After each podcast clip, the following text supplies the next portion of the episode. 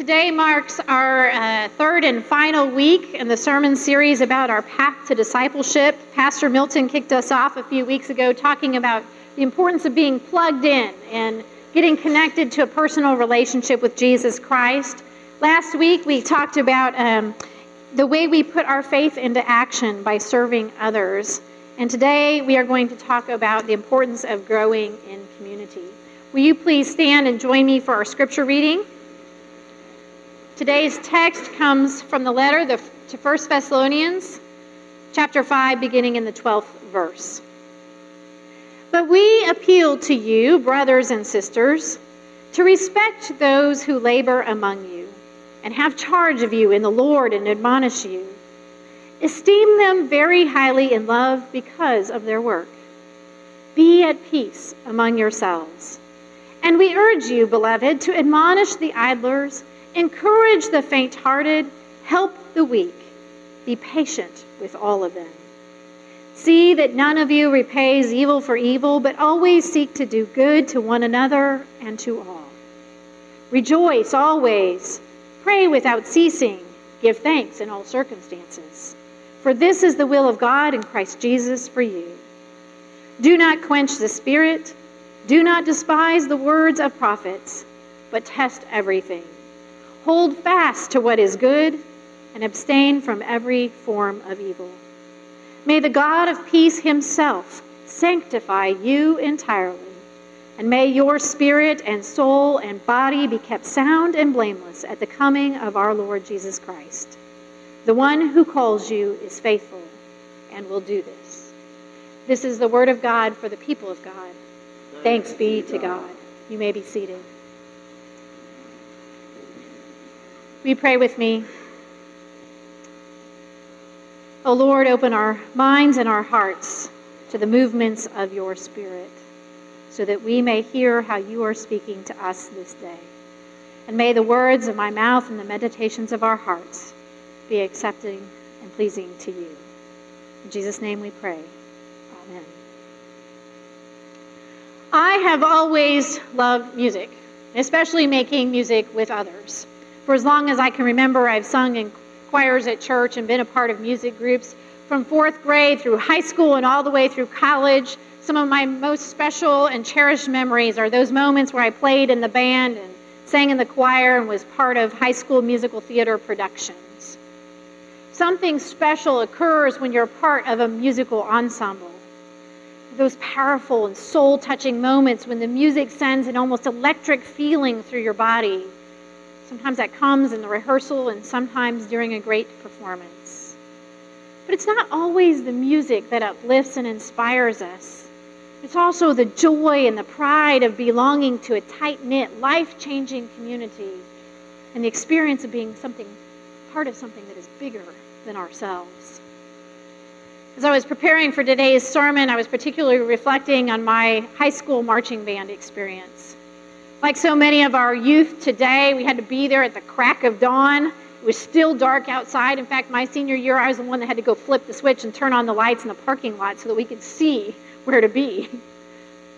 And there are all those drills, learning the fundamentals left, right, left, right, learning to stay in step and learning to move together as a single unit. Whether we were trying to make a perfect straight line or a beautiful arc, it didn't matter. My position was always relevant to the position of the other people around me on the field. If somebody was absent, it made it hard to know where to stand. All those rehearsals, practicing the moves again and again and again and again, so that all the different elements could be perfectly in sync. Working together for a common purpose and a shared goal of bringing the music to life through the sounds of all the different instrumental sections blending together, but also through the visual elements of the show as we marched and made patterns and forms on the field, and through the color and the artistry and the costumes and the dance and the twirls of the flags adding to the effect. It took all of us working together to do our best to make that performance whole and complete. I remember very much the thrill and the chill of those sounds when the powerful brass reverberated through my body when the music finally hit its climax. And then the swelling pride and that deep sense of accomplishment as that final note echoed through the stadium and the audience erupted, cheers and applause. Those marching band days may be over. The memories and the feelings are still there, and they immediately come back when I go to a football game and watch our young people today perform. Those of you who sang in a choir or maybe played on sports teams or thespians and dancers probably know what I'm talking about. You've had similar experiences, right? You know what it belong means to belong to such a special group and learn those valuable life lessons. Lessons about commitment and dedication, hard work, practice and repetition, coordination and teamwork, perseverance through challenge and difficulty and a loss, patience and passion, and always striving to do your best, not for your own sake, but for the sake of the whole group and the whole team. So you're always encouraging others to do their best also. There's something about this kind of experience, this communal life, that becomes just a part of who you are. And it never leaves, just as you too are a part of that group. Once a band member, always a band member. It seems to me that in our text today, Paul wants to remind us that the church can be a similar kind of community. We are shaped by our life together. We have shared values and common commitments. We learn and grow together and we nurture one another as we strive towards that mutual goal of becoming more and more like Jesus. The life of discipleship is something that we cannot do alone. Paul writes this letter to the newly established church in Thessalonica, a church that he himself had helped to start.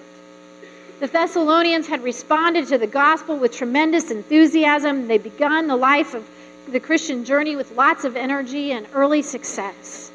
So much so that as Paul writes this letter, he says, Others are telling me about your good deeds. Their influence had spread widely because they were contagious Christians. But as he writes this letter, he fears that that newness is beginning to wear off, that they're starting to experience the difficulty of following Jesus and pursuing the Christian life, especially amidst the increased resistance to the Christian way of living in the midst of their own community and their own culture and their own families. And then there's that dryness of faith that comes with those day to day temptations and challenges and struggles. Some of us can relate, can't we?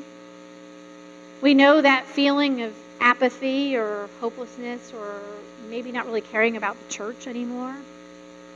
We may even be at a similar point in our Christian journey right now. Yes, we took with joy that first step choosing to follow Jesus, maybe at our baptism, maybe at our confirmation, maybe in joining a church. But that initial spark and fire is beginning to go out. Some of us may have lost our sense of our need for God and we've lost our enthusiasm and joy for the Christian life. Others of us may have be struggling to find a sense of purpose and place within the church. Some of us are simply getting overwhelmed with all of life's challenges and demands for our time, and we've just let ourselves drift away from God and the Christian community. We sincerely want to grow as disciples, but there's so many temptations and distractions that pull us away from living a life focused on Christ. And sometimes we discover that discipleship is costly. That Jesus asks us to make uncomfortable choices and personal sacrifice. And that's not so easy. And Paul challenges us to remember that it is times like these that we need the church the most. Paul writes to the Thessalonians and to us as a father or a trusted mentor would write to a beloved child or favorite student with lots of love and compassion. He wants to encourage the community of faith and remind them of the beauty and the blessing that they have in one another. You may not know this, but that word encourage more means more than just a sort of champion or cheerlead. It comes from a French word, encore, to put the heart in. Paul wants to put the heart back in our discipleship. And he reminds us that God intentionally knit us together and made us brothers and sisters in Christ into the body of Christ through the power of the Holy Spirit for this purpose. It's the image of the church at its best. Working, as C.S. Lewis says, to make little Christ, to make disciples of Jesus. Paul knows that if we are to really dedicate our lives more completely to Christ and to become more like Jesus, blameless and without sin, full of worship and love for God and love for others, then we absolutely need mentors teachers and cheerleaders and fellow travelers who will watch over us in Christian love, who will warn the disorderly, comfort the discouraged, and help the weak. Jesus calls us to be both fully human and to be holy.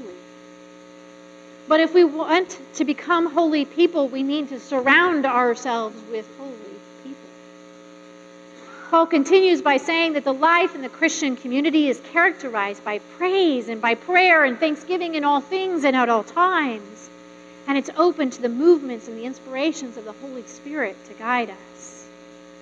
We need teachers and guides, experienced Christians who will love and care about us, who will help us learn how to pray who will teach us to read and make sense of the Bible, and who will model the way of Jesus through their witness and their example. We need safe places to come together and be honest about our challenges and confess our sins and experience genuine forgiveness so that we can learn from our struggles and move on. Learning to hold fast to all that is good and to restrain from all evil. We need people who will humbly correct and challenge us and call us back when we stray from the path to discipleship. Growing in community is an essential part of Christian life. Worship, Bible studies, and covenant groups all provide this compass like orientation, this nurture and the accountability that we all so desperately need in our journey of faith. Like many of you, I would not be here without countless faithful Sunday school leaders, prayer partners, faithful mentors, and spiritual leaders, and all of the fellow Christians who have walked with me through the ups and downs of my life. Just a few examples of how the church has made a difference for me. When I was in college and my husband Steve and I were still just dating, Steve became very sick. He was in the hospital, and there was even a point at which the doctors told us he only had a few days to live. It's a very scary time for two 20 something year olds. And it was our Wesley Foundation friends, our community of faith in college, who gathered around us, who sat with us in the hospital waiting room day and night, who prayed for us and who brought us meals, who ensured that we were not alone and did not give up on our faith during a difficult time. Later, it was through a covenant group that I was first introduced to the um, practice of fasting. Very few Christians today really take fasting seriously. John Wesley says it's a means of grace. I had never fasted before, and it's definitely not something I ever would have taken on by my own. So, this group, people who had been on that journey before me, committed to practicing fasting together. We chose to fast on the same day and at the same time so that we knew we were not alone in our struggles and temptations in that day. And then when it came time to eat a meal, instead of eating, we gathered together in prayer and Bible study. And we pooled the money that we would have spent buying food and instead gave it to the homeless to feed them. And then we broke our fast late that night around a shared meal. Together. I came away with a deep, embodied, and experiential understanding of the value of fasting in the Christian life. And I learned so much more from those friends than I ever could have gotten from learning about fasting by reading from a book or trying it on my own. Paul's letter to the Thessalonians reminds us that the body of Christ, that the church, is a gift through which God's grace and the Holy Spirit can work in us and through us as we strive together to grow on the path to discipleship. Brothers and sisters, we belong to each other, and this church needs you. Together we can do and be more than any of us could ever achieve on our own. The good news of Christ's gospel is the promise that we can learn to live holy lives and that we can actually become more like Jesus. Together we will stir and provoke one another to greater love for God, love for others, and love for our world. We gather not just for our own sakes, but for the sake of the benefit of the other Christians who gather with us and need us. We give and we serve as well as receive in the community of faith. I am blessed by your presence, by your prayers, by your wisdom and your insight. And I know that God can and will bless each of you in that same way through our shared life here together at Sun Creek. And so I invite you to join me in our discipleship challenge to grow in community during this next year. Together, we can strive for lives that are characterized by praise and prayer and thanksgiving. We'll encourage one another to become more like Jesus and live faithfully as his disciples and his representatives in. As we enter this last week of our 30 day challenge, take a moment and reflect on your discipleship journey so far. how celebrate that growth and the progress that you have made since you first began, whether it was as a young child or as an adult. How have you increased in your knowledge of God or your understanding of Scripture, your love of community? How has your own personal relationship with Jesus been deepened, and how have you been able to serve others? Celebrate. Imagine God looking upon you and experience Christ's delight in all that you have done and all you have already become in His name. The ways that you have both received and given to the community of faith in the body of Christ. Next, name and give thanks for all those mentors and teachers and companions who have been part of your path to discipleship those who have gotten you through the tough times and those who have celebrated with you in your highest moments. And rejoice in God's love made real to you through them. And finally, prayerfully consider how the example of Christ our Lord challenges you to more faithful living or to greater commitment and service in the body of Christ. What more can you do for God in your everyday living? What is your next step? After the service, we will have volunteers out in the narthex to talk to you about this journey, about ways you can get involved. You can pick up a brochure if you haven't already gotten one. There's some listings about upcoming classes and opportunities to grow in your faith and places to serve in the life of our church. Next week on Sunday morning, when you come to worship, you're going to be handed a discipleship action card. We're going to ask you to complete that and to put that in the offering plate. Those are going to be collected up. And your church is going to pray for you on that journey. And we will make sure that your name gets to those people that can connect you and walk with you and support you as you take that next step in your journey.